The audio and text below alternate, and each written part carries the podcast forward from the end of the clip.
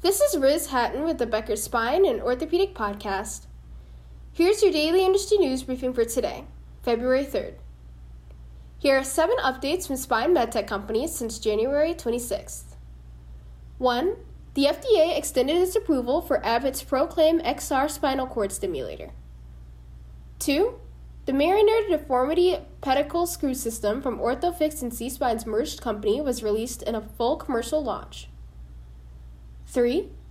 Croom Medical developed a customized 3D printed sacroiliac joint fixation device. 4. ZimVie, Zimmer Biomet Spine and Dental Company, reached a milestone with its Mobi C cervical disc implant. 5. More than 3,000 patients have had spine surgery with Augmedics X Vision augmented reality system. 6.